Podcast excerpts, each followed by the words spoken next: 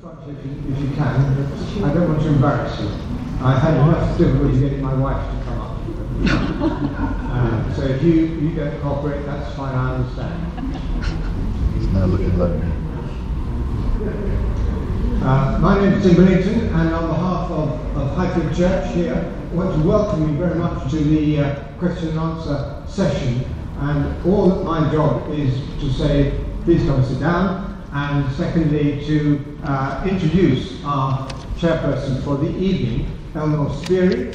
Eleanor um, it works at the university. I asked her what she did, and the explanation is so long and so convoluted that I have great pleasure in welcoming Eleanor Spearing, who works at the university.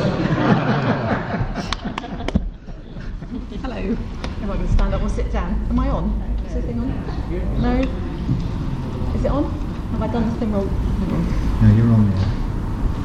Am I on now? Yes. Yeah. Brilliant. Okay, I'm Eleanor Spearing. I know a lot of you. I do work at the university. If anyone's interested, I can explain it to you later. Um, so I've been asked to chair this evening.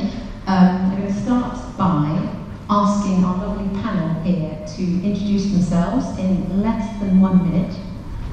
So, starting with. Uh, I'm Nick Pollard. I speak a bit and I write a bit and I organise. Uh, I'm what's sometimes called a social entrepreneur. I start uh, charities and uh, social enterprises. Um, so, that's me.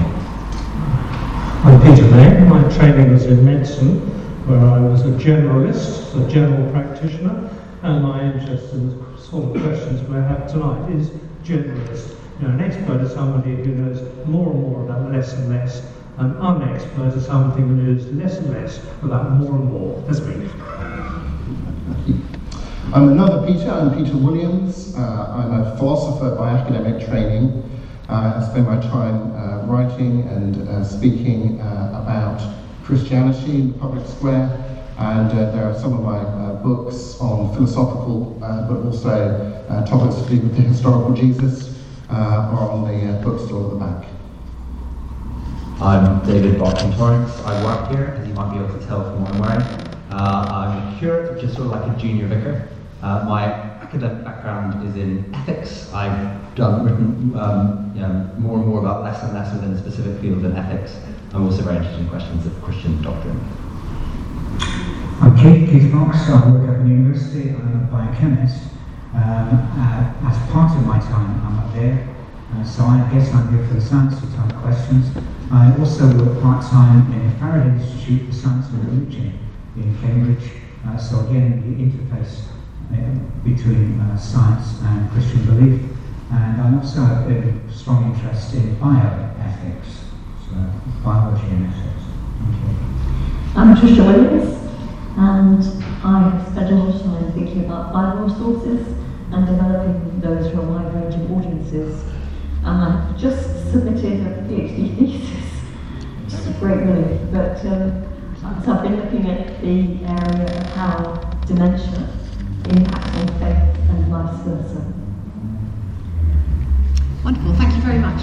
So, just a few words about how this evening's going to work. As you know, it's a questions, it's a, session, you know, just full of. Um, it's an opportunity for you all to ask whatever questions you would like to. Um, so we have this different ways that you can ask the questions. We have this number up here.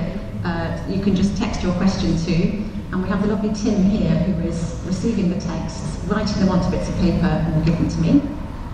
If you prefer uh, pen and paper, there is. You have been given pens, bits of paper. They are around.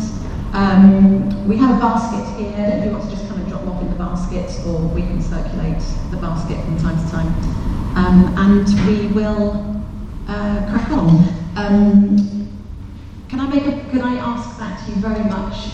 And, oh, sorry. And also, of course, you're very welcome to you know put up your hands and just ask a question.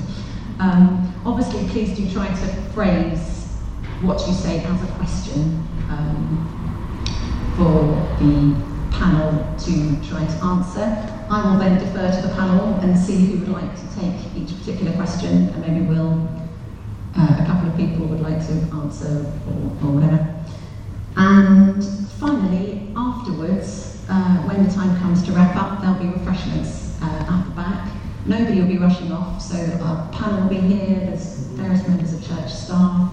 Um, if you want to continue discussions, um, if there's any, you know, if any particular issues that have been raised, you want to talk further, or if you want to pray with anyone or anything, everyone will all be around, no one's rushing off. So, should we start with the first question in no particular order? Um, the feeding of the 5,000, is it a parable or a miracle? Who'd like to tackle that one? You better allocate. Okay. I, I would say, in a sense, it, it's, it's both. Um, it's, I think, a historical event. Interestingly, it's the one miracle that all four of the, the gospel accounts of Jesus' life in the Bible uh, talk about.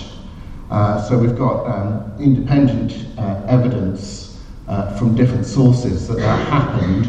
But I think it was, if you like, an enacted miracle against the Old Testament background, particularly about when uh, Israel comes out of Egypt in the Exodus and God provides food for them uh, when they're in the Exodus, uh, which they call it's called bread from heaven.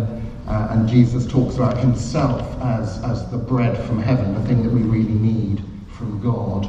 And he's using that provision of food uh, against the Old Testament background to say things about who he thinks that he is. So it, it's both a, a miracle and a parable. All right. Anyone else want to? I was just going to say that it's, it's interesting with that particular miracle parable. And of course, that often comes, one of the places it comes is in the middle of John's Gospel, where it's finished by um, Jesus saying, I am the bread of life. So it's, it's very interesting that Jesus often teaches his disciples by saying, I fed these people and I am the bread of life as well. It's just interesting the way the text works there. Thank you. Changing topic, I will try to group the questions a bit, I do quite a lot. Does the Church of England believe in purgatory? Poetry. Purgatory. Oh, purgatory. Two very different topics. We better ask the official. Yeah. I, I believe the answer is no. But, um, I suspect there's, if you want to ask a, a more satisfactory answer to- than that, by all means do um, put your hand up now or grab me after at coffee. Um, I suspect there's more to that question. I don't think we believe in purgatory. Does the Bible believe in purgatory? Well, I think the Church of England's position is that the Bible doesn't say anything about purgatory, which is why we don't believe it. We ought to perhaps just uh, uh, explain what purgatory is.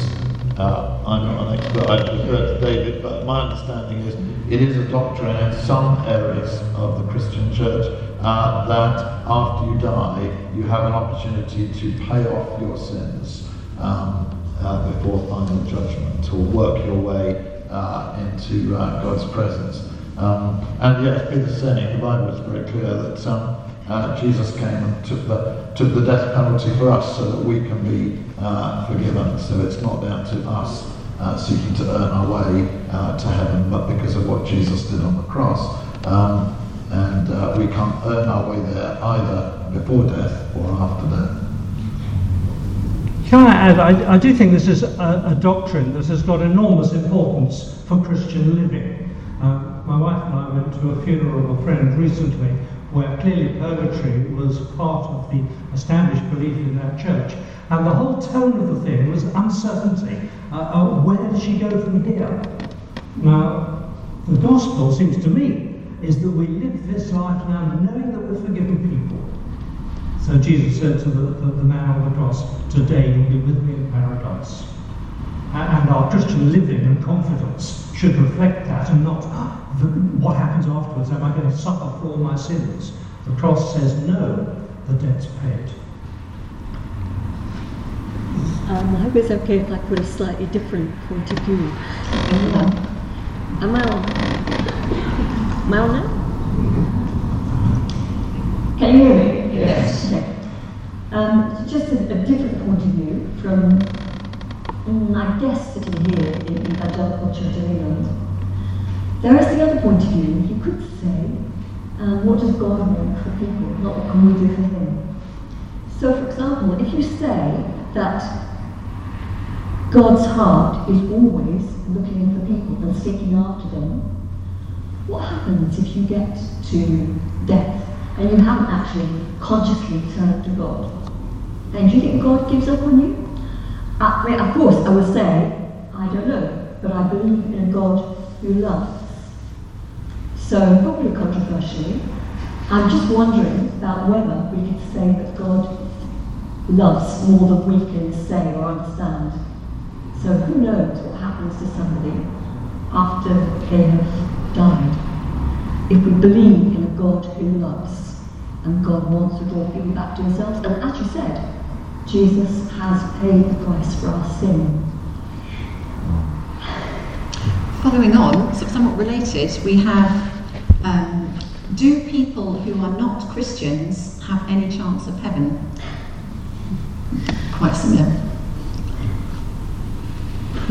Anything to add? Uh, yes. uh, I, I, think it, the Bible is very clear, it seems to me, that God isn't in the business of punishing people uh, simply for being ignorant uh, about Him or ignorant of the way in which He has provided for us to be saved. Um, I think it's clear in the Bible that, that, that if people are separated from God in the hereafter, it's because they, they don't want to be with God, that they choose to reject God's offer of salvation, which I believe is in Christ. Uh, and that then may lead you on to, to wondering about the, possibility of um, what might happen to someone who is ignorant in this life about how to be saved and they get to the next life. Does that mean, therefore, that God must um, uh, clue them in on his plan, uh, as it were. Um, but I think that the, the, the, central point is God is, is not about, uh, oh, you know, you didn't hear about me or you're just ignorant, therefore I'm going to punish you.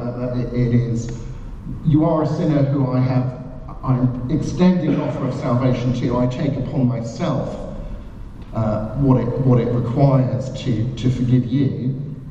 And it says in the Bible that He is not, uh, God is not willing that any uh, should perish, but that all, but wants all to come to eternal life. Um, so uh, I think we must therefore say that there is at least a, a, possibility, depending upon that person's choice about how they relate to God, that they have the possibility of relating to God. Um, where and how that comes about is kind of a secondary discussion. Can I just add to that? I think that, that God is, is kind and just and fair and loving on, on, on all of those things. And it is not God's character, as Peter said, to condemn somebody for what they don't know. But that's not an excuse for those who do know, who then positively, determinedly reject God and say, I don't want to know. That's a different issue altogether. Uh, there's a helpful um, concept, well, I think it's helpful, others might disagree, but I, think a helpful concept by, uh, developed by a a Roman Catholic theologian called Karl Rahner, uh, who talks about anonymous Christians, uh, people who haven't actually heard the gospel, haven't understood, um, and, uh, and yet they've responded to the measure of light uh, that they have received. Um, and I found that very helpful. Although I do have to say uh, that um, uh, if you're here this evening and you're thinking, oh, perhaps I'll just be an anonymous Christian, um, I think actually the cards are a bit stacked against you because you've actually got the opportunity to hear. So, so sorry about that. Uh, but um, uh, so, but those who, who, genuinely haven't heard and haven't understood, uh, I think the concept of anonymous Christians um, is helpful. But then those who have heard, we have a chance and a choice to decide how we're going to respond to the forgiveness that God offers in Jesus. The other thing you haven't said is that the psalm, what the psalmist said is that God's word has gone out to the whole of creation. And this is, I think, what is behind Paul's statements that people suppress the truth. There is something about being human that speaks of God. It speaks of us being created beings, and we live in a world that's a created world. So it testifies again and again about the design, the purpose, the meaning, and the hope there is in the world that's been made. So all of us have basic information, and we either respond to that and seek after God or turn our backs from Him. And uh, I, I, I know that maybe I was a bit just hedging my bets there, um, but someone mentioned the thief on the cross, and I was just thinking there was a man who definitely didn't know about God, but nevertheless, in extremity, he turned to God. He chose to turn to Jesus on the cross. He chose to seek God for help, and therefore, in fact, he was recognizing God. He was recognizing his need of God, and Jesus said, "Yeah, today you'll be with me in paradise." And I love that story because often you, know, you think that people in extremity who have lived a life perhaps without God, there's no hope. And of course, in the end, um, of course, it's best to respond to Christ while you've got time to enjoy the relationship with Him. But I think God never says no hope. He always wants us to come to Him, even the thief on the cross. May I, may I add a final? Okay. Um, we can think of salvation as getting into heaven or not. Um, and it, it's better and it's more interesting than that. Um, Jesus said, I'm the way and the truth and the life. No one comes to the Father except through me. What salvation means is coming into relationship with God the Father, the creator of all of this, through Jesus Christ, who is the Son of God, who loves us so much that he went to a brutal death for everyone, even um, praying for those who were in the process of executing him. So that's how much God loves us. Absolutely. He is an unconditionally loving God. He loves, he loves anyone you might be worried about more than you do. Um, and he wants us to come into a personal relationship with him through Jesus Christ. Now, the only way that's offered is Jesus, and that's not simply an arbitrary decision. That's not saying, well, I, I, want it to be this way, and if anyone else tries to do it another way, tries to find another path up the mountain, well, tough, I'm going to close it off, even though it's a perfectly good path.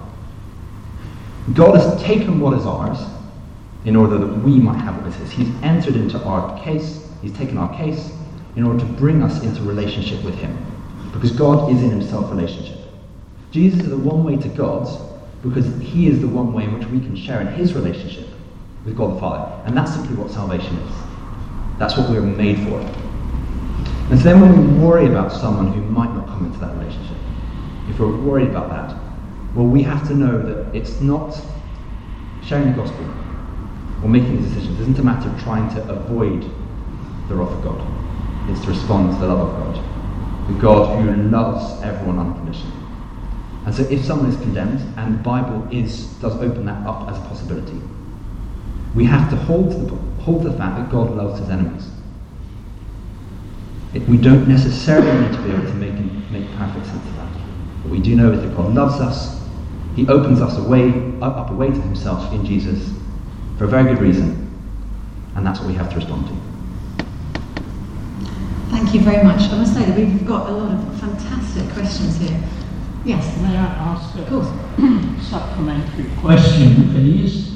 Uh, seems to me, what happens to all the people like Muslims, Hindus, Sikhs, all sorts, who do not believe in Christ, do not subscribe to believe in Christ, and indeed all those who came BC before the time of Christ? Did, did they go to heaven? Did God still love them? Presumably. Presumably, I'm a bit puzzled, frankly. Can anyone clarify? And actually, the next question I was going to come to, um, if I can just read that because it's, it's on very much similar theme. Uh, what makes you think that Christianity is the right religion to follow? And by following it, do you think all other religions are wrong? Who'd like to start us off? Uh, well, let's see if we can, we can bundle these together. So, yeah, uh, it follows if you think that Christianity is true, um, and we can talk about the reasons for thinking that, that's kind of a separate thing. If you think Christianity is true, of course you think that anything that contradicts Christianity at any point is false at that point.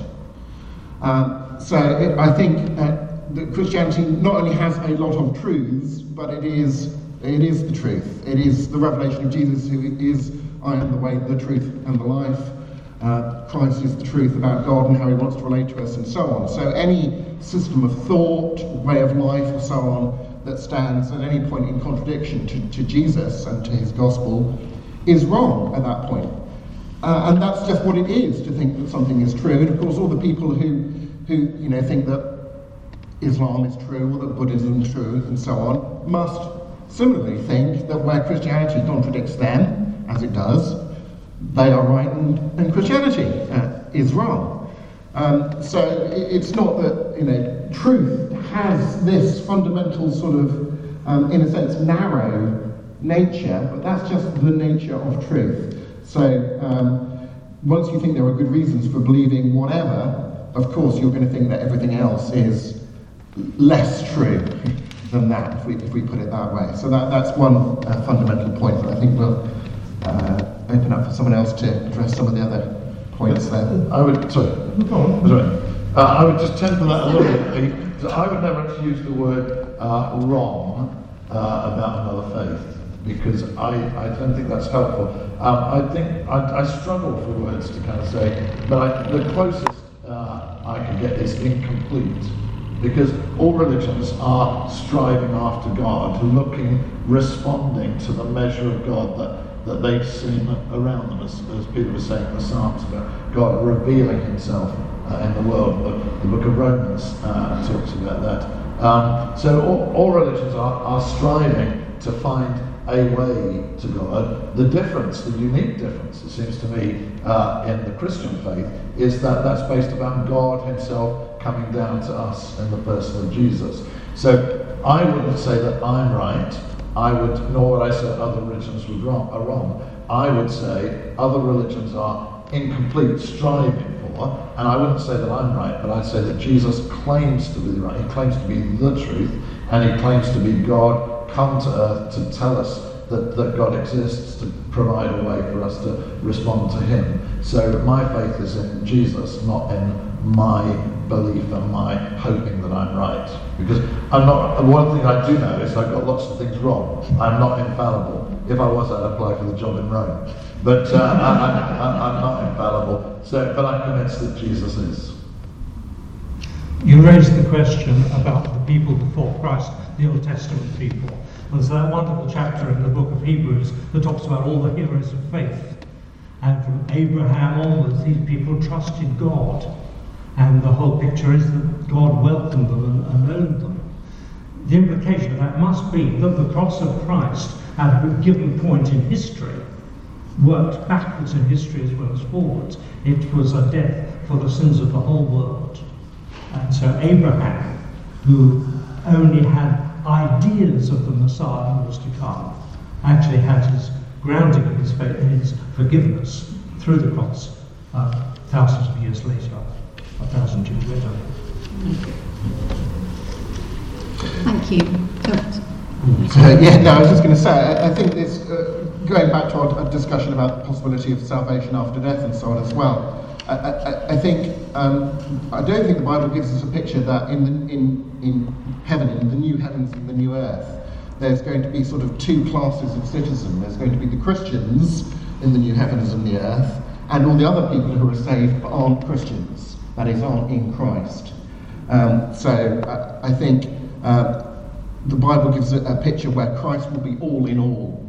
It says everyone will be in Christ, uh, and therefore that, that must mean that I, I think the corollary of that is everyone must have an opportunity to respond to God's offer of being in Christ, whether they were born you know, before he existed or uh, in some you know, jungle in, in wherever and they've never heard of him, even though they're you know, living nowadays or whatever. Um, so I, I, think that ties back into that conversation. And, and, Jesus, you know, talking about Abraham again, said, you know, Abraham uh, rejoiced to see my day. Uh, um, as well. I think there may be a, a, hint there. Um, not only that, not Abraham had, had a certain fore, foreknowledge about a Messiah uh, and so on, um, but that um, Abraham is someone who, as the Son of God, Christ, knows and talks about knowing and being before Abraham. Abraham rejoiced to see my day, and that Christ will be all in all eventually, and therefore everyone must have an opportunity to be saved in the full biblical sense of the term, which is, as, David was saying, being in a relationship with God through Christ. can I add that something about respect for other religions as well? Uh, it's, that it's not that they're all totally wrong. No. They, they are God seekers. Um, and that wherever truth is found, it is God's truth. There is only one truth. And there are in other religions aspects of truth, aspects of, of love and kindness, but just not the complete thing. Um, so I have tremendous respect for other religions, while yet saying that Christ said he was the way, the truth, and the life. They haven't got, as Nick was saying, the whole picture. Not that I've got the whole picture, but Christ uh, gi- gives that. Um, so I, I, I, emphasize again respect for other religions, even though, and part of that respect is enough to say, I, I, don't agree with you. And I think sometimes saying I don't agree is to respect to say that they've taken a different point of view and I've understood it. Uh, and I don't follow their point of view as well. Thank you. I just want to say we have so many fantastic questions here. I'm slightly concerned we're not going to do justice to all of them, but we'll have to think about what we do with any of the ones that we don't get to. So um, I'm going to put sort of two together um, on the topic of suffering. Um, firstly, how can you explain that a God of love causes or allows people to suffer chronic or painful illness, and then in brackets, promised sufferer? And somebody else asked, why do young children get so ill and die? Um, my, my area of research has been dementia. And of course, know, this question about this, why does this um, disease suddenly begin to affect people's lives? So a big area of challenge for this is the question of theodicy.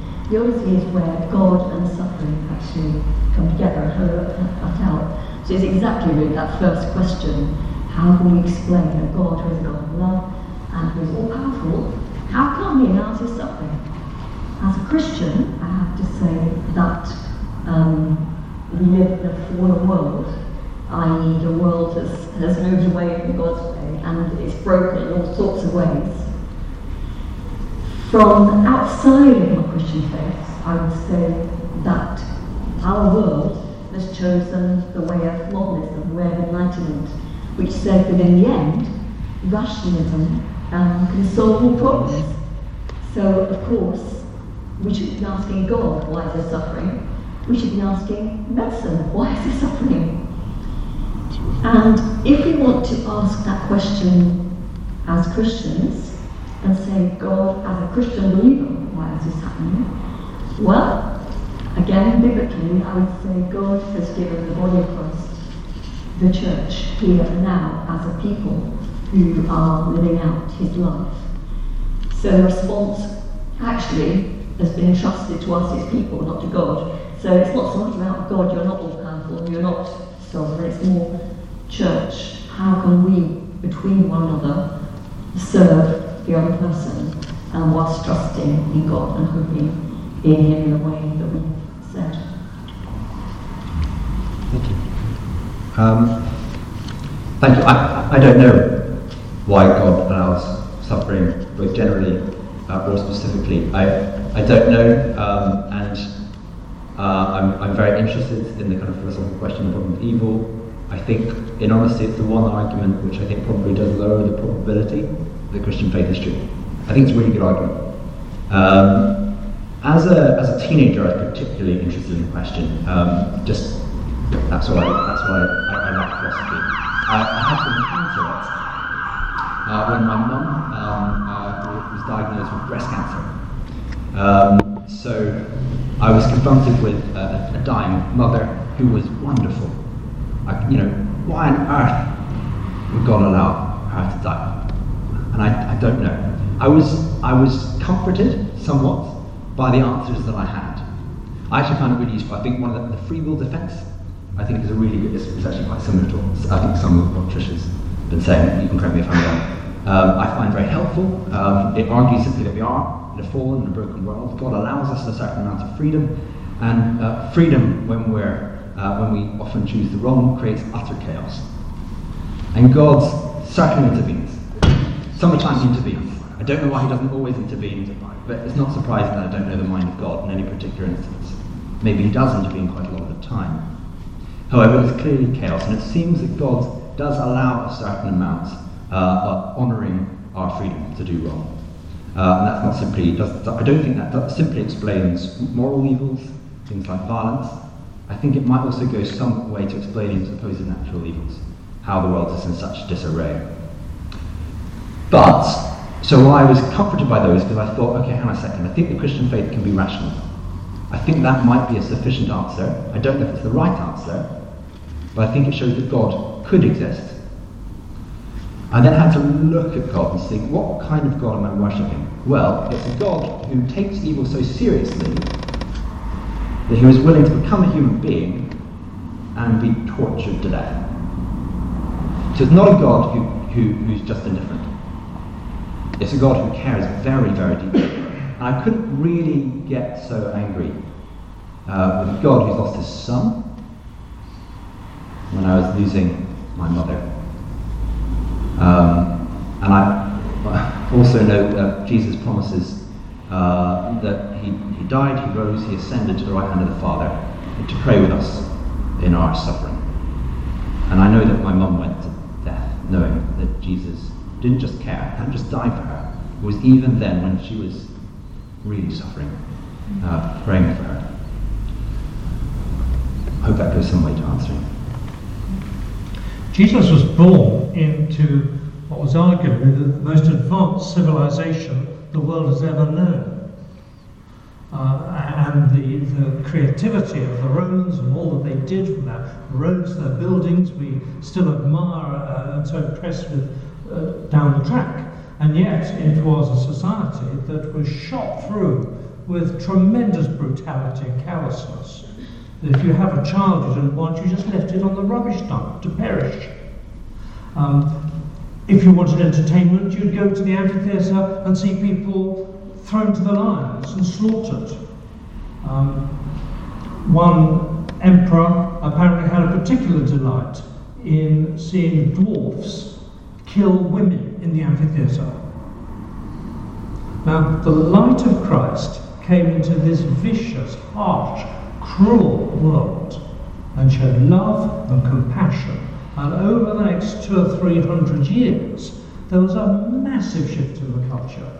And people turned, uh, in following Christ, they started to care for their neighbours, care for their children, um, and, and, bring humanity and, and things that we now in our society take for granted and think that they're just, you know, people are nice and we, we just do good things. Actually, the way we behave now is because of Christ, um, who you know, think, think of the Hollywood uh, uh, scenario, sort of promiscuity and the brutality uh, that is lurking in our culture the whole time. Christ challenges all such behaviour and sends us out to love one another as he has loved us. I'll just say one little thing. I'm just conscious that um, one of those questions there ended in brackets, a sufferer. When we suffer uh, ourselves or we see our loved ones suffer, it's perfectly natural and understandable that we cry out, uh, why doesn't God do anything about this? And it's okay to ask uh, why, the question why Jesus himself on the cross cried out, My God, my God, why have you forsaken me? It's okay to ask the question why.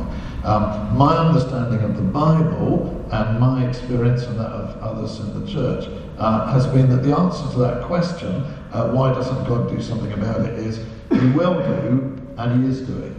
Uh, he will do that there will come a time when there is no more suffering or crying or mourning or death. If you want to find out what happens at the end of the world, read the end of the book and it tells you that's the way it's going to be. Uh, but while we wait for that, meanwhile, God is doing. Uh, my understanding of Scripture, my understanding of my experience, is that God doesn't so much take away our suffering as transform it. Uh, and that's harder to understand and harder to accept, but God can transform our suffering and transforming us and our relationship with other people, our understanding of other people, our empathy for other people, while we wait for that complete solution to, suffering that will come uh, in, in the new heaven and the new earth.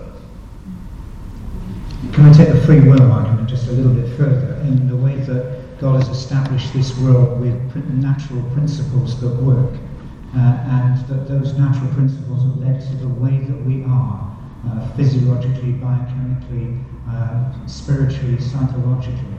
And a lot of those things have an upside and a downside. Uh, water refreshes, it drowns. Fire warms, it burns, and, and, and so on. Lots of the natural events that happen in the world, uh, whether it's volcanoes or earthquakes, uh, are turned into disasters, but actually there are ways sometimes in which the world refreshes itself and becomes uh, more fertile. So there's the, the, in many ways there's an upside and a downside to the way in which God has made the world so that it, is free. Um, and uh, but God Himself steps into that, not to uh, take the suffering away, not to say that earthquakes won't happen or that cancers don't happen, but a God who stands alongside and says, "I'm with you even in uh, those awful circumstances." Sorry, one, one other thing I was just thinking about. That often we think of suffering, maybe I know it's personal for, for many of us as well, but sometimes we think about it as an objective thing. Somebody is suffering terribly and you think, why? Or there's that part of the world where things going wrong and you think, why?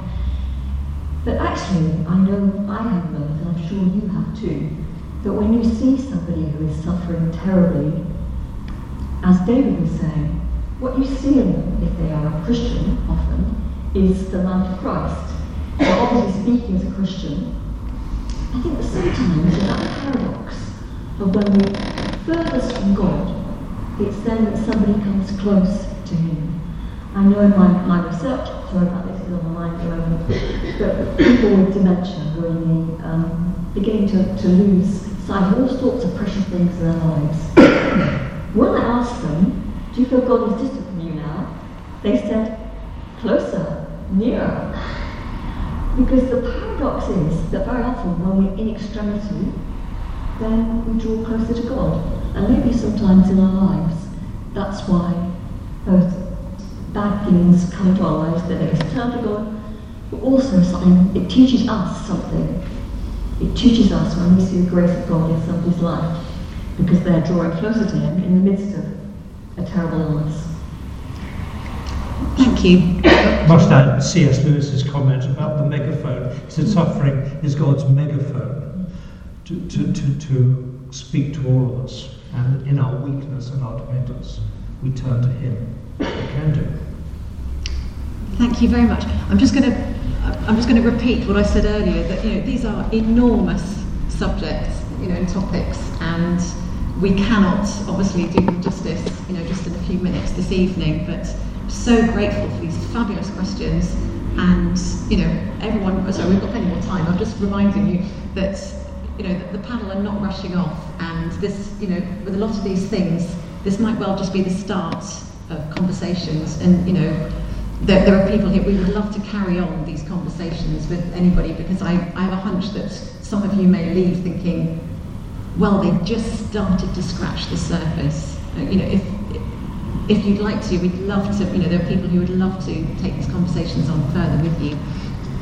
I've got a couple of com- uh, questions about prayer, which again, I, will just sort of, I'll read them together perhaps if the panel can um, sort of address them. So one person asks, why do you need to pray if God is already aware of all of your thoughts? And another person asks, as says, as a Christian, I understand that God knows everything about the future. How can praying make a difference? The, the first question there, to use an analogy, might be a bit like saying, you know, why do I need to tell my, my wife or my girlfriend that I love her? Because she already knows that. Um, it, it's about uh, a relationship. It's not that the other person uh, would be ignorant if you didn't inform them about something. It's the fact that you inform them about it is part of what it means to be in relationship with them and to deliberately communicate to them, uh, to relate to them. Um, so of course, God, you know, doesn't need us to ask Him for things in order for Him to know that we want them or that we're interested in them or so on. Rather, he wants us to turn to him in prayer because he wants for our good, primarily, uh, for the good of the world, for us to be in relationship with Him. And I think, you know, from, from, from our side, uh, to, to be in relationship with someone, we need to focus our attention on someone and, and to, to, to deliberately, consciously open ourselves up to that other person, be that your wife or your girlfriend or, or God. I, I think there's a parody of prayer that sees it as a means of me twisting God's arm to do what I want Him to do. And that is not Christian view of prayer. A very at it is actually God, me align, allowing myself to be aligned to God's will.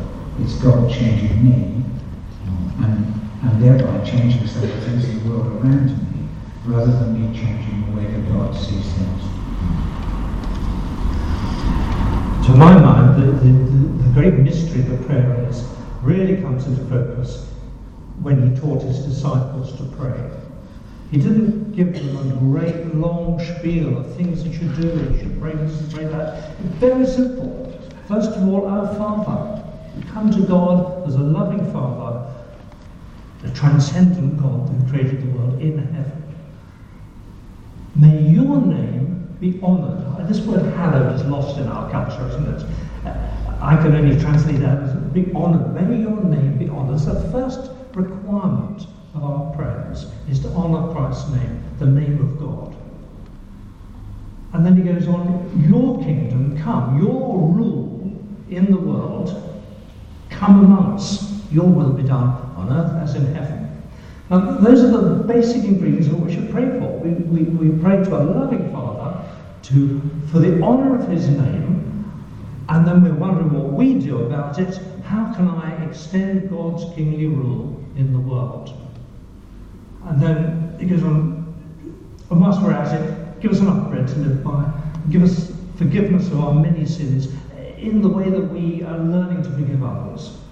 Keep us from evil, um, and don't lead us into temptation. It's a terribly simple prayer, but it's all about the honour of Christ's reputation, his name, um, and his kingdom rule in our lives, and what we then go out and do as we get off our knees and go and serve him. Thank you very much. I've got two questions now about the Bible. Um, firstly, what do we know about the people and methodology uh, who wrote the Bible? So the people who wrote the Bible and the methodology that was used to write the Bible, how did they choose which books to put in? And the other one, uh, does the church disagree with academics about the nature and origins of Scripture? Do academics agree with each other? Working at a university, I'm afraid that, that begs that question. Well, of course, not all, not all academics believe that the Bible is the, the, uh, the Word of God. Um, but in terms of the historical process of its production, I think there's at least large and general uh, agreement. Um, obviously, the, the, Christian Bible includes the, the Jewish scriptures from the, from the Old Testament uh, times. Uh, but then, in terms of the, the Christian scriptures, the four Gospels, the various letters, uh, that are there in the New Testament. They're, uh, they're all uh, first century documents. Um, the church, when it was uh, recognizing uh, later in sort of the second, third centuries, which documents were part of their scripture, basically followed the rule that they should look for first century documents rather than documents that were outside of that sort of first generation of people who knew Christ or knew people who knew Christ. Uh, and that's why they rejected, um, you may have heard of some of the so-called Gnostic Gospels, like the Gospel of Thomas and so on, which come uh, from sort of the mid-second century uh, onwards. Um, and those decisions were not decisions enforced by sort of, uh, you know, if you've read Dan Brown, the Council of Nicaea, and uh, or, or, by the, the Roman emperor or whatever. Um, it was a, a, process of recognizing which, which texts the church at large were already using and had recognized were the texts that were in touch with most in touch with the Jesus tradition because of their, their earliness and who they were written by. So. Much is made uh, by some people of the uh, so-called Gnostic Gospels and saying there has been this conspiracy to, to remove them. I mean, it's interesting, I've got copies of uh, most of them myself, and it is interesting how, if you take the Gospel of Thomas, for instance, uh, there are two Gospels of Thomas. One's uh, uh, called the Coptic Gospel of Thomas, found in the excavations in Nag Hammadi in Egypt. And what's interesting about that is it actually is, is very, very much tells the same stories uh, as we've got uh, in the four Gospels.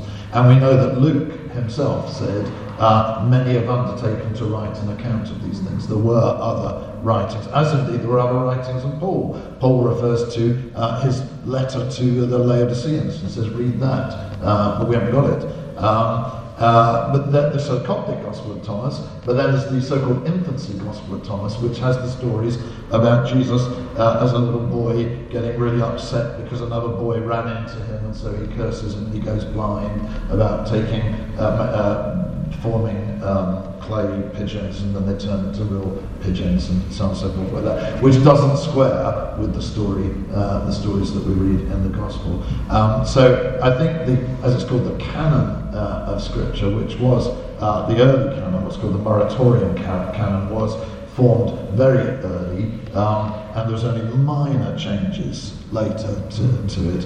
Um, I think we can be confident that is what was recognised by the early church for good reasons. Uh, um, of course, the fundamental, uh, there's a, whole bunch of other questions about whether it's been transmitted reliably over the years. We have to look at the early manuscripts, so on and so forth like that, but I don't want to pre, uh, preempt any questions. So.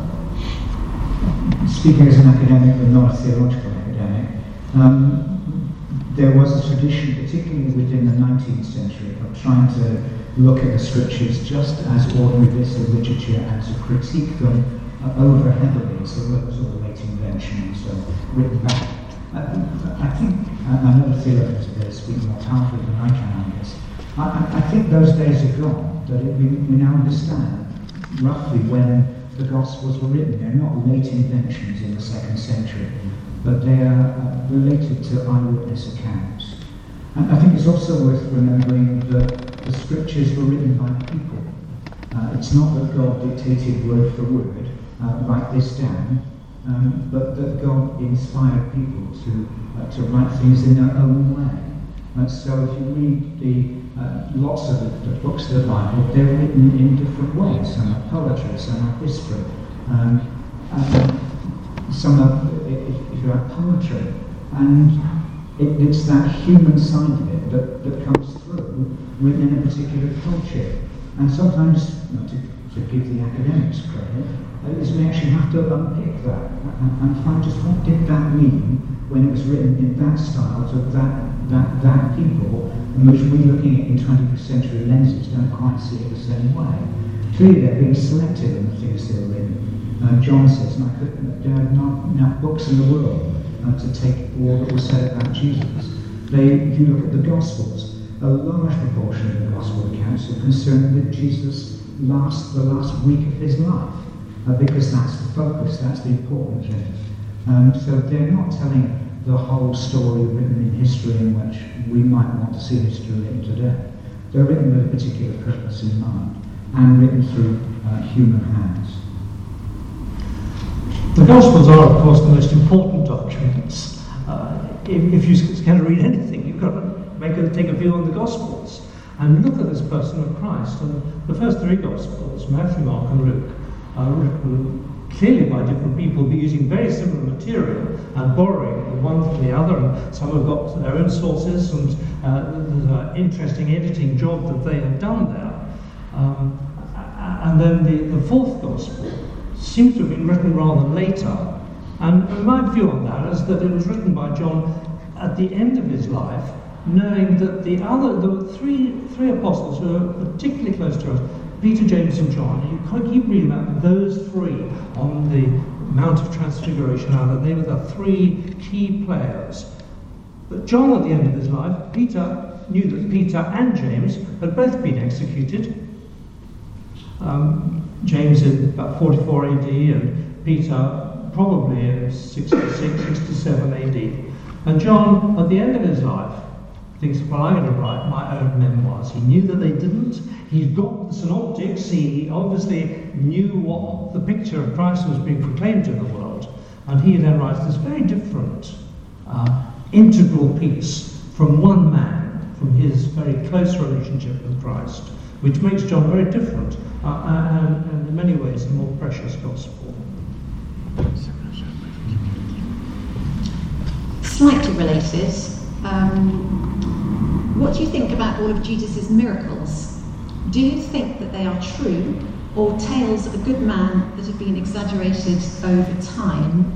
And if you'll forgive me, I'll ask another one which, if you can sort of blend your answers, um, if you follow my the slight connection.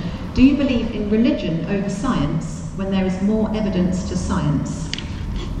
is that, is that put those two together?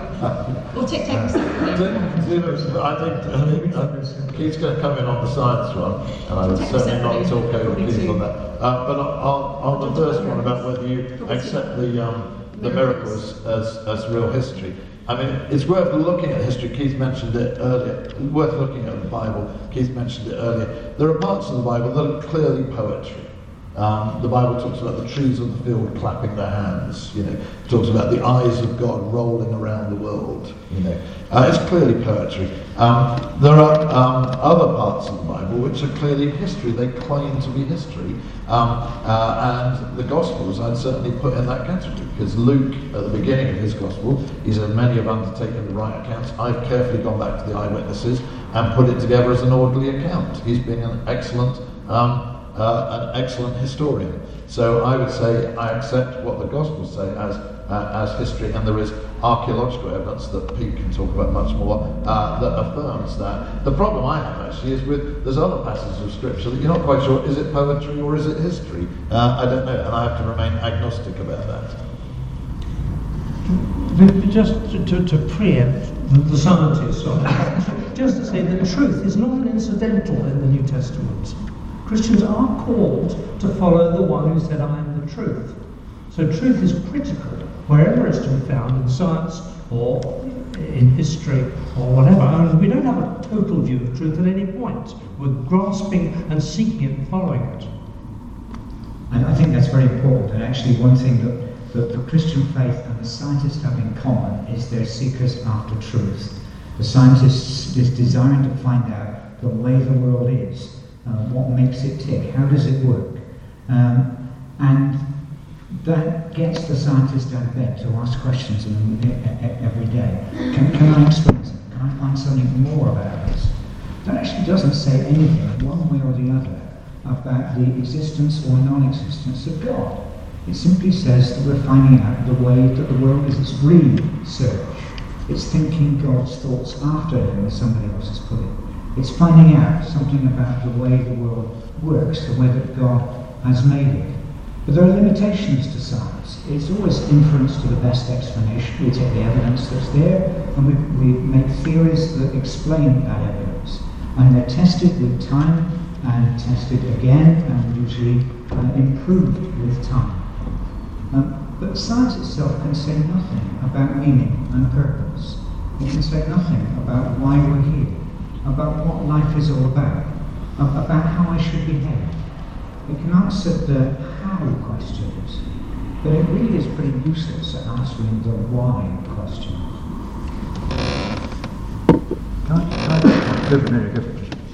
Um, I was just thinking, I think the question had the miracles, didn't it? Um, yes. In the Gospels, of course, the miracles are all about um, Jesus saying, This is who I am. And if you read the Gospels closely, you'll find often conclusions this man is one way or another saying, I am God. And the miracles aren't just, um, they are mysterious, of course they are, but they're a sign from a Christian point of view of God coming into our world. So of course things work differently. It's a collision of God's time, um, the sort of kairos time, coming into our time, us. And God comes and he does things differently in God's kingdom, in God's world, things are whole and well, like we all imagine they should be. And the miracles are important because here is this man who is the Son of God who came in human form, and miracles said, I am God. This is a sign, a sign of how I want things to be. So the miracles are really important because they, they ask this question, so who is Jesus? And that is the central point of what we Christians carry about. It's who is Jesus? If he is who he says he is, as the miracles seem to show, then we should be responding to him in some way and thinking hard about that. Can I follow on from that? I've got three questions which ask, in, you know, in, in different ways. It's around the general topic of who is Jesus? Who is who is this this person who, you know, gave his name in Christ to this whole religion? Uh, so the first one is how can we make sense of Jesus being God and man at the same time? The second one is would Jesus be a more remarkable figure and inspiration if he was just a normal person, not supernatural, and died for fellow human beings? And the third one is what other evidence is there for Jesus' claim to be the Son of God outside the Bible? Can you hold three in your heads? That's a struggle. Peter's making notes. Do you want me to read them again? No, that's Is right. that all right? Who'd like to start?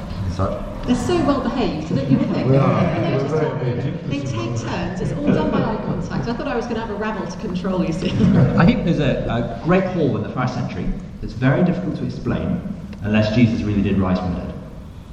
Now, if you're willing to, if you want to go in and say it's impossible that Jesus rose from the dead, we'll have to find another explanation. Then, um, then you can rule it out to begin with, and you'll have to find out find another explanation. But I think it is less probable, and it really struggles to explain a few things. So, first of all, um, we actually have quite a lot of uh, textual evidence that it happened. The Gospels, they're good evidence.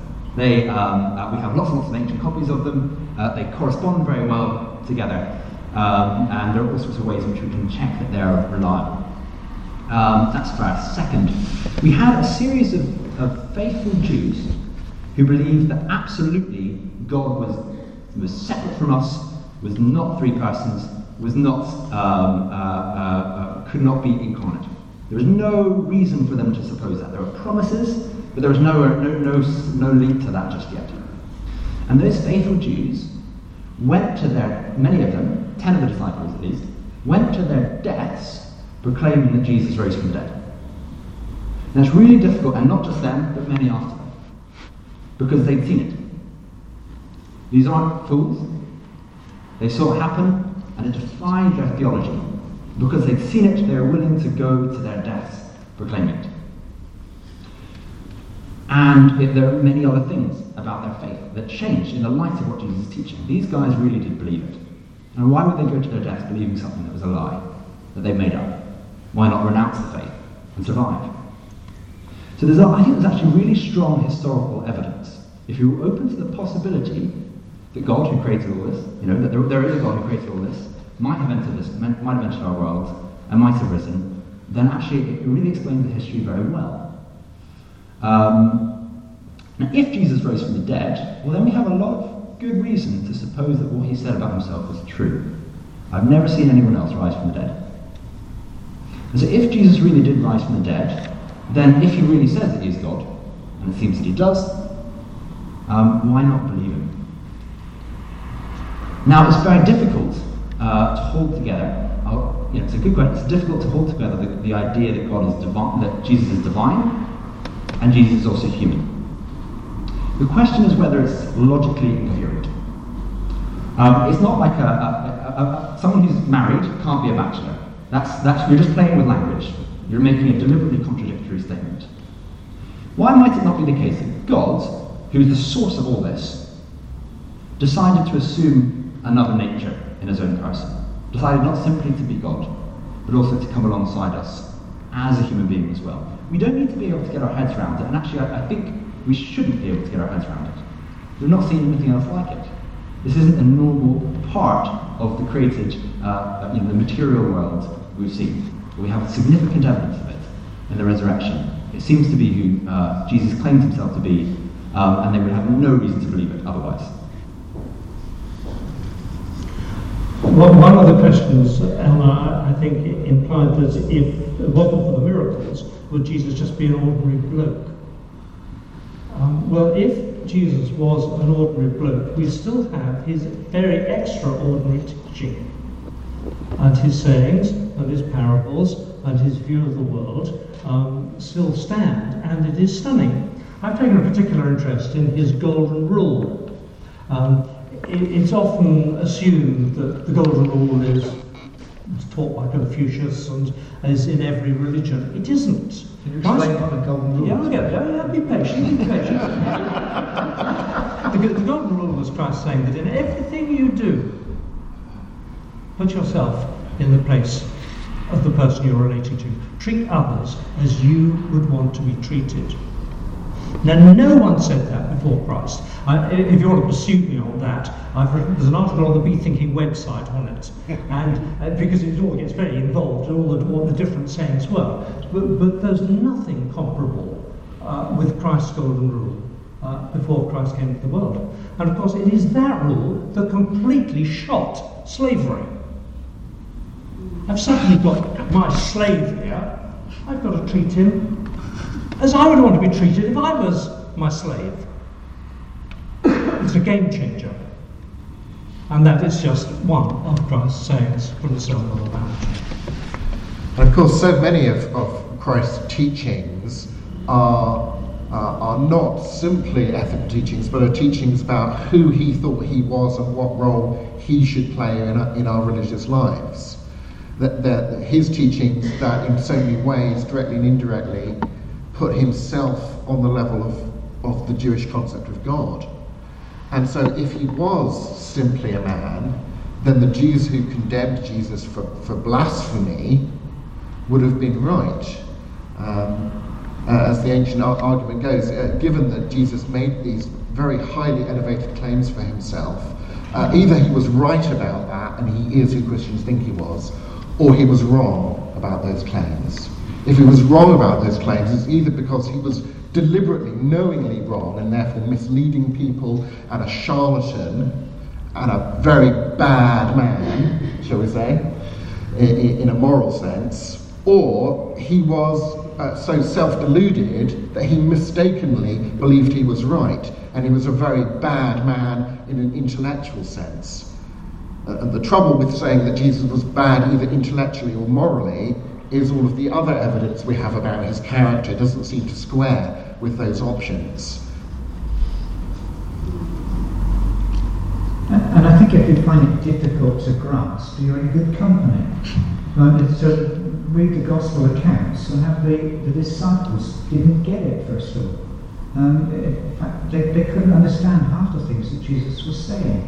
And as, as they, they, they listened to the things that he was teaching, they saw the light of the year, and they witnessed the death that he died, that then someone like Thomas can cry out, My Lord and my God. It, it, it's the natural conclusion to the, the person that they had seen, the things that they had done, and the teaching that he had, that this person wasn't just a blood.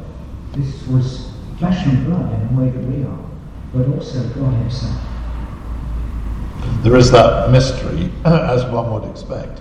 Actually, linking back to the first question, and I'm, a, I'm just amazed that I can remember the first question. I'm feeling quite.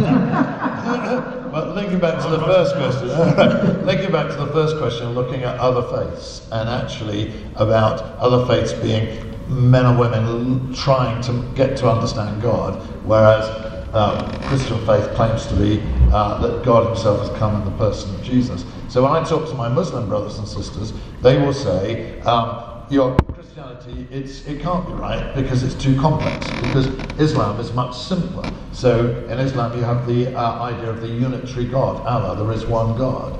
In Christianity, you've got the mystery of the Trinity, God in three persons.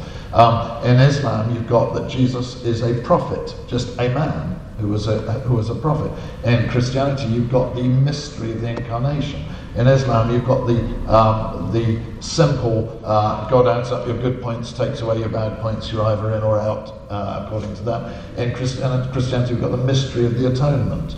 And there is that mystery. And if you're going to say, well, one of these is, is kind of created by humans trying to understand and trying to get to God, and one of these is revealed by God, uh, God Himself revealing to us, I would say that the mystery in it actually somehow gives it that extra authentication. It's what one would expect because there's no way that me, with my little brain, could actually understand God.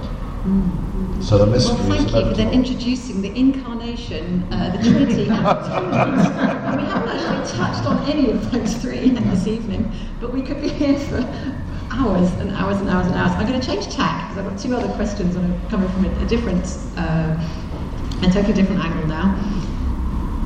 Uh, talking about going back to the beginnings of the world and animals and humans and, and so on. Does the existence of Neanderthal remains and their similarity to modern humans show we are merely animals and not made in God's image? And the other one, just two this time. If a Christian believes that animals don't go to heaven, yet believes in evolution, at what, at what point did we start being allowed into heaven?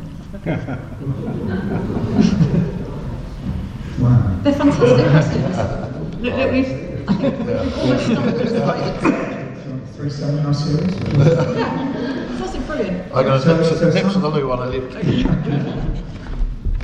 Scientifically, as we look at the evidence that we have in all kinds of ways, but not just the fossils, the things within our own genomes, which is some of the most profound evidence for the interrelatedness of all the species that we have, and comparing the, the DNA with, within them, and that's the subject I work on.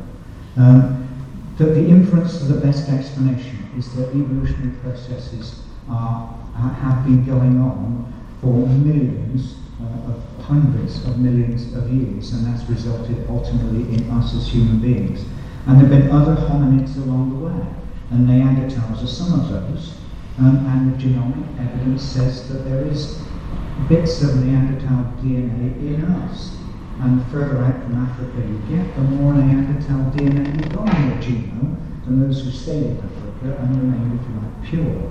Um, so the, the, if you like, the genetic evidence, the fossil evidence, is such that maybe there's nothing special about us anatomically or biochemically as humans. But yet there is something special about us out there, isn't there? Now, if our genomes are 98% is the same as that of a chimpanzee, are we 98% the same as a chimpanzee? Is that 98% made in the image of God? Clearly not. There is something special about being human. We could talk for a long time about what it means to be made in the image of God. And uh, theologians and philosophers have debated that for, for, for, centuries. Is it something to do with our intelligence? Is it something to do with our sociability? Is it to do with our sense of moral uh, responsibility? I think it actually is uh, being made in the image of God is something that says that we're here to express what God is like. In the same way, when a conqueror in ancient times went into a country, would stick something up, this is my image, that says, this is mine, I own it. And that's our responsibility as human beings, as people made in God's image, to show to the rest of the world, this is what God is like. So the characters that we show should express what God is like. Now we're fallen human beings and we don't do that. But that's what it should be for being uh, in the image of God. Now, what Neanderthals or whatever other ancient hominids there might have been, what their relationship with God might have been, I can only guess. I can speculate, but I have no solid evidence uh, for that at all. As to the related question of what happens to animals when they die, uh, I have no firm view on that, and I think that the Bible itself is, is silent over what, what happens. But I do know that God is just. And, and, and I do know that in the new heaven and the new earth, uh, that there will be no pain and there will be no suffering, and that God will put things right in the end. And maybe that some of the suffering that animals have gone through might also be put right in here. I, I don't know. But uh, heaven is, I think we might say that if heaven is just populated by humans, it might be a rather boring place. And I, I, I say that very carefully. Um, there are the, the, tree of life, there's, there's trees, there's all sorts of things there in, in heaven. Um, not that it's some more floating on cloud existence, it's a real physical existence. Heaven, just going to be so much better than what we've got now. Uh, and how God's going to populate that apart from humans, that's for God to know, I can only guess. Uh, it's, it's, an interesting, obviously, it's a perennial question what it means to be made in the image of God. As a Christian, I believe that the fact that we acknowledge that we are made in God's image is very, very significant for how we treat one another. And whatever the Neanderthal humans were like, hominids were like, um, whatever God thinks about animals, I know that all of us here are human beings. And as a Christian, I believe God's word tells us that we're made in the image of God. And that makes us distinct. It's a reason for me treating somebody else, whatever their capacity is, whatever their incapacities, like somebody who is honoured and who is in God's image. When creation happened, I'm speaking as a Christian, and you might disagree with my view. When creation happened, God brought all the animals along to Adam and said, give them names, give them names. And Adam was working in cooperation with God. And right at the beginning, God made the animals and then he made man. And the difference was that it says he gave his breath to them. And man was distinguished by the fact that God's breath enlivened him. Um, and that's obviously a theological concept, I know. But God marked man by breathing his breath into them and distinguishing them from other life forms. I think an important thing is that it's not that man is like God, so we're nice other and want to do good. The fact that God, God's image is, is prior, it's prior to our capacities. God made us, and a natural expression in the end of me being made in God's image is that that comes out of me whether I like it or not. Um, I'm relational. And I guess above all, I seek relationship with God that's a sort of fundamental underlying thing about being made in God's image. I have a calling which says, somewhere there's God, that's my home point. Science made the point that we're not like horse and mule who have no understanding. And it's the very fact that we can talk so much and share these ideas and wrestle with them marks us out massively from the rest of the animal kingdom. And one of the earliest statements about man uh, earliest in terms of the, the books in the Bible uh, is that statement at the beginning that, that we're made as stewards to be responsible. So God, making us in, in His image, sets us out to have control and stewardship over the world. And that's got all the implications of science. And uh, from with my medical hat on, Christian's attitude to medicine is part of this moral stewardship. I, have just had so many patients over the years who think it's unchristian to take tablets uh, and, and, cry away from science uh, and trust to heaven knows what, but they won't do the obvious thing they should do. Um, but we are supposed to be responsible stewards, and we have got understanding, and we've got to, got to use it. Thank you. Uh, changing tack again, we have well, we've got sort of four questions, and it, it's around the area of free will and damnation and heaven and hell and the, all the sort of the tensions uh, sort of within, uh, you know, within that, that sort of area.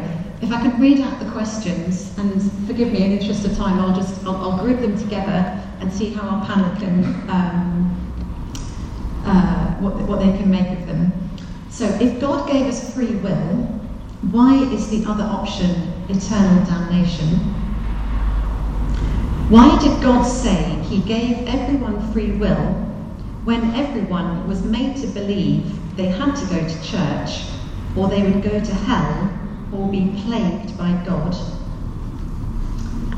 Uh, then one to free will and suffering. When did the fall of man occur? If it was inherently part of us, then isn't it God's imperfect creation rather than our fault? And then, sort of, with the sort of the problem of evil, sort of going more to the devil as well. Why did God create the devil if He knew, due to Him being omnipotent, that He was evil? Just, just you know, in, in, in, a minute or so. if, if, I just offer one thing, perhaps might might help. It, it's it. The Bible is very clear that God doesn't want anyone to perish. He wants everyone to come to know Him and to receive His forgiveness, come into a relationship with Him. But we have free will to reject that. Um, and the problem with damnation, the ter- even the term damnation, is the idea that God is willingly choosing to send someone to hell. I, I don't understand. I don't think God does send people to hell. People choose that for themselves with the choice. So it's like God says, I love you. Will you live in a relationship with me? And if you turn and come to Him and say, Yes, I will, then we live in a relationship with Him here and eternally. If you say, No, I don't want to, I don't want to live with you, God says, I still love you. Will you come into a relationship with me? If you still say, no, I don't want to, and turn away, God says, I still love you. Will you come into a relationship with me? If you still say, no, I don't want to, uh, my understanding is there will come a time when God says, okay, you've got what you chose. You chose to have total separation from me. Uh, you have what you chose. And, and I, I think that's a helpful way of kind of understanding it, that, that, that passage that God doesn't want anyone to perish, but everyone to come to know Him. Jesus had this way of taking up the world around him to illustrate what he's saying. And you can imagine him walking along and saying, Do you see the smoke rising over there? Smouldering away. We've had bonfire in the garden. It's done this for the last five days. It just keeps going. It sort of finds something else to burn. Um, but the point is that this was Gehenna, the rubbish dump. And, and it's a it was a vivid picture of what happens at the end of the day if your life is trashed and there is no meaning and you walked out and left God. So, well, look at the rubbish dump. And the word that he used again and again to talk about uh, hell was actually destruction. Um, so, you know, I think we should n- not buy into this view of eternal punishment in hell as being something to do with continuous time. Time is part of our world and not part of eternity.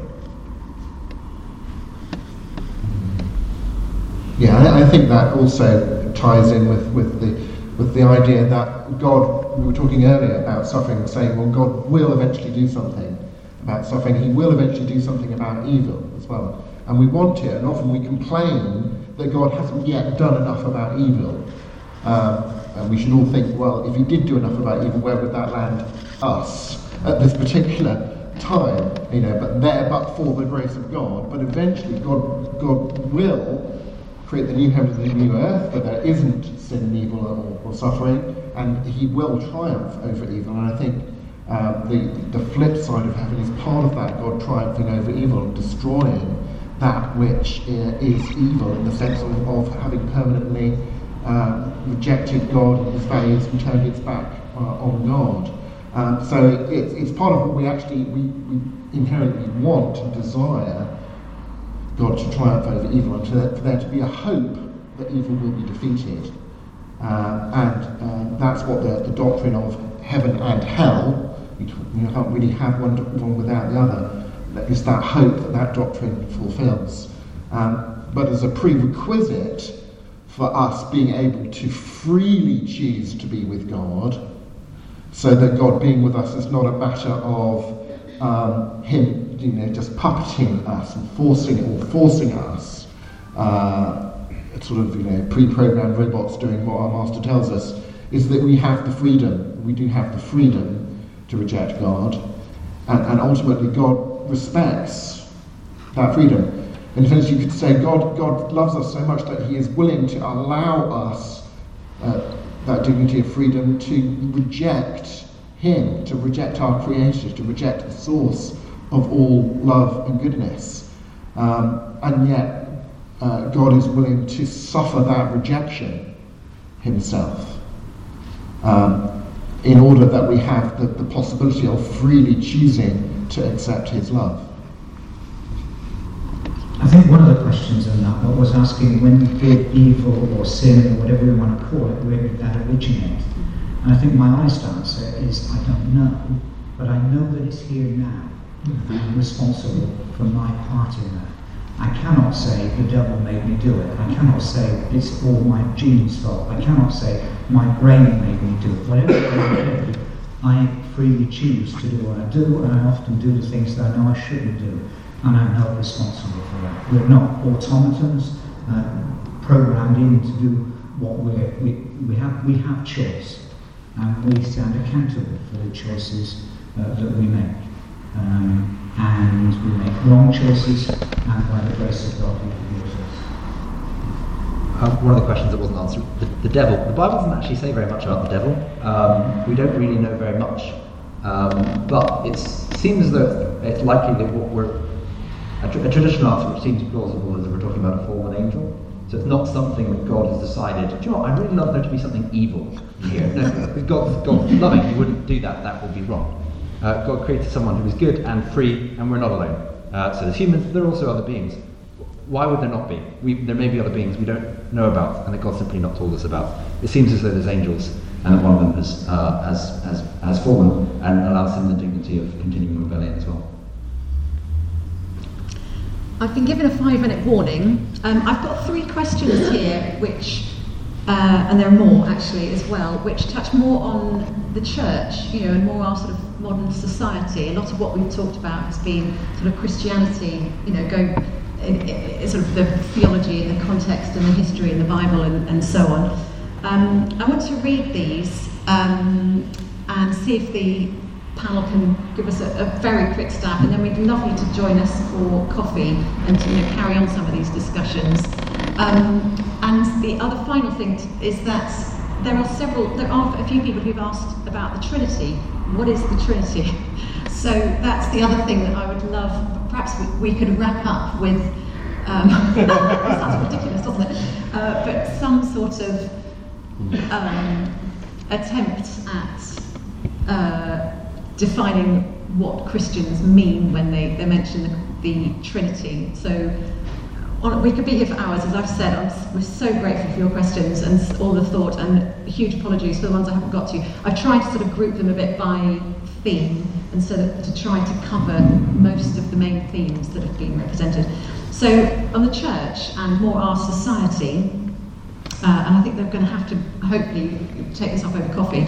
Uh, what is the Church of England's view on abortion and euthanasia?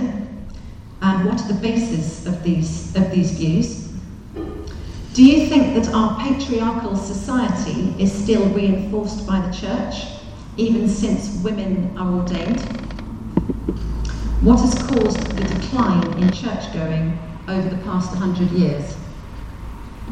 So those three questions plus the Trinity. I got two minutes. I'll, I'll stay here for a while. and, and, and then coffee to, to continue the discussions. Can I take the easy one and talk about the Trinity? I think one of the commonest misunderstandings about the Trinity is that it's seen as a highly uh, improbable uh, theological construct that doesn't make satisfactory sense of anything. Whereas actually it was a doctrine that grew out of their experience. The Jews, for thousands of years, had had an awareness of God. And then God comes among them, and they, we were talking about how they didn't understand who Christ was. And Thomas falls to his knees when Christ is raised, my Lord and my God. And then several weeks after that, somehow the Spirit of Jesus descended on them and energized them so that they changed the world and would even count the date from the time when that happened. But it's a doctrine that's born out of experience the experience of the God who created us, the Son who came among us, and the Spirit who somehow is completely changing the way I look at the world. Yeah. So there, there's a sort of um, John Polkinghorne would call a, a bottom-up experience to theory to explain the experience way in which the doctrine of the Trinity came about. But looking at it from a philosophical viewpoint, in philosophical theology, um, one angle on this, philosophers often talk about God as, as like the greatest possible being. Uh, uh, and um, thinking about uh, a capacity for love as being something that makes you greater if you have it than if you don't have it. Uh, and then you can think further and say, well, actually, if we think about it, there are, there are three different types of love that only a Trinitarian uh, God could exhibit, that, that a Unitarian uh, God, like a, the sort of Muslim concept of God, can't exhibit. So you can have uh, the love of a person for themselves, love yourself, you can have God loving himself, but also you can love another uh, and because God has more than one person, He has, if you have two people, you can have loving another person. Actually, if you have three person, you can have loving with a loved other. You can love with someone that you love. Now, you don't get any more types of love if you add more, more people to the equation. But if you have three people to the equation, you can have self love, loving another, and loving with another. And, and therefore, that Trinitarian doctrine of God allows God to express all of the basic forms of love, which would seem to follow from the concept of God as the greatest possible being. So there's a sort of philosophical route down to this vision of God, which we, we probably never have, have thought of ourselves apart from the revelatory uh, experience the doctrine came from initially. But then actually when you, you think along, alongside that in philosophical terms, you actually see there's a way philosophically that that makes a great deal of sense as well. Uh, and these two sort of bottom up and top down ways of thinking both converge on this doctrine of the Trinity. Thank You, you had another quick one there, didn't you? What's the Church of England's view of uh, abortion and euthanasia? Abortion, euthanasia, the role of women, um, and First, first of all, I, I, think I would want to say is that um, there is no Church of England. Uh, I don't speak for the Church of England after David do that, but there is no Church of England view on, on uh, you know, because the church uh, is a, a, bunch of people who, uh, in whom Christ lives, who who've become Christians, and we're united as one family. But like all families, we disagree on all sorts of things. Mm-hmm. Um, uh, one thing I think we w- will all agree on uh, if we are in Christ, is that people are valuable. That God loves you. God loves every single one of you. God loves you right from uh, right from the beginning to right uh, at the end. Um, and I think that underpins uh, what we would then say is we have to wrestle with the actual ethical questions about abortion and euthanasia. The one thing we can all agree on, I think, if we're in Christ, and we all will agree on, is that God loves every single person. Is that a point to stop for coffee? Thank you so much for all your questions. As I've said many times already, uh, they've been extremely stimulating. Uh, we would love you to stay. I think there's quite a lot of cake over there as well, possibly. And do the panel are staying around. Uh, would love to carry on these conversations. There's also a book table as well. Uh, I think, am I right? Peter Williams and Peter May both have books, uh, which they would love to, I'm sure. Uh, and uh, a little about. giveaway booklet as well. And a giveaway booklet for free, that sounds like. Uh, and, and um, if you'd like to ask some of these big questions over a longer period of time, uh, mm-hmm. we're starting something called an Alpha course um, uh, next Wednesday, so this coming Wednesday. Uh, it'll be down at St Denys Church. We're two churches that we often work together. Uh, so it's down at St Denys Church Wednesday evening at 7 pm. Now, there are meant to be some flyers out, but I made a mistake and there aren't any. So if you're interested, uh, come and chat to me and I'll give you more, more, more details. It's a, a, a, a discussion based group. Uh, with, starts with a free meal, a video to um, uh, uh, with, with, to introduce a topic, and then a really open discussion that's chaired to make sure the conversation flows freely. You can bring any questions you like. Uh, there's a couple of people, uh, a few people here uh, tonight who've been on Alphas before, um, and, and, and, and, maybe they can recommend it as well. Um, but I, would love to see you there. How long is the course? Oh, and we. What's that? How long is the course? Uh, nine weeks. Uh, it is, and I understand, summer, so if you're away at some part, feel free to drop in, um, but do let us know so we can cater for you. Fantastic. We're going to draw to a close. Thank you. Thank you so much. for coming and do have some cake.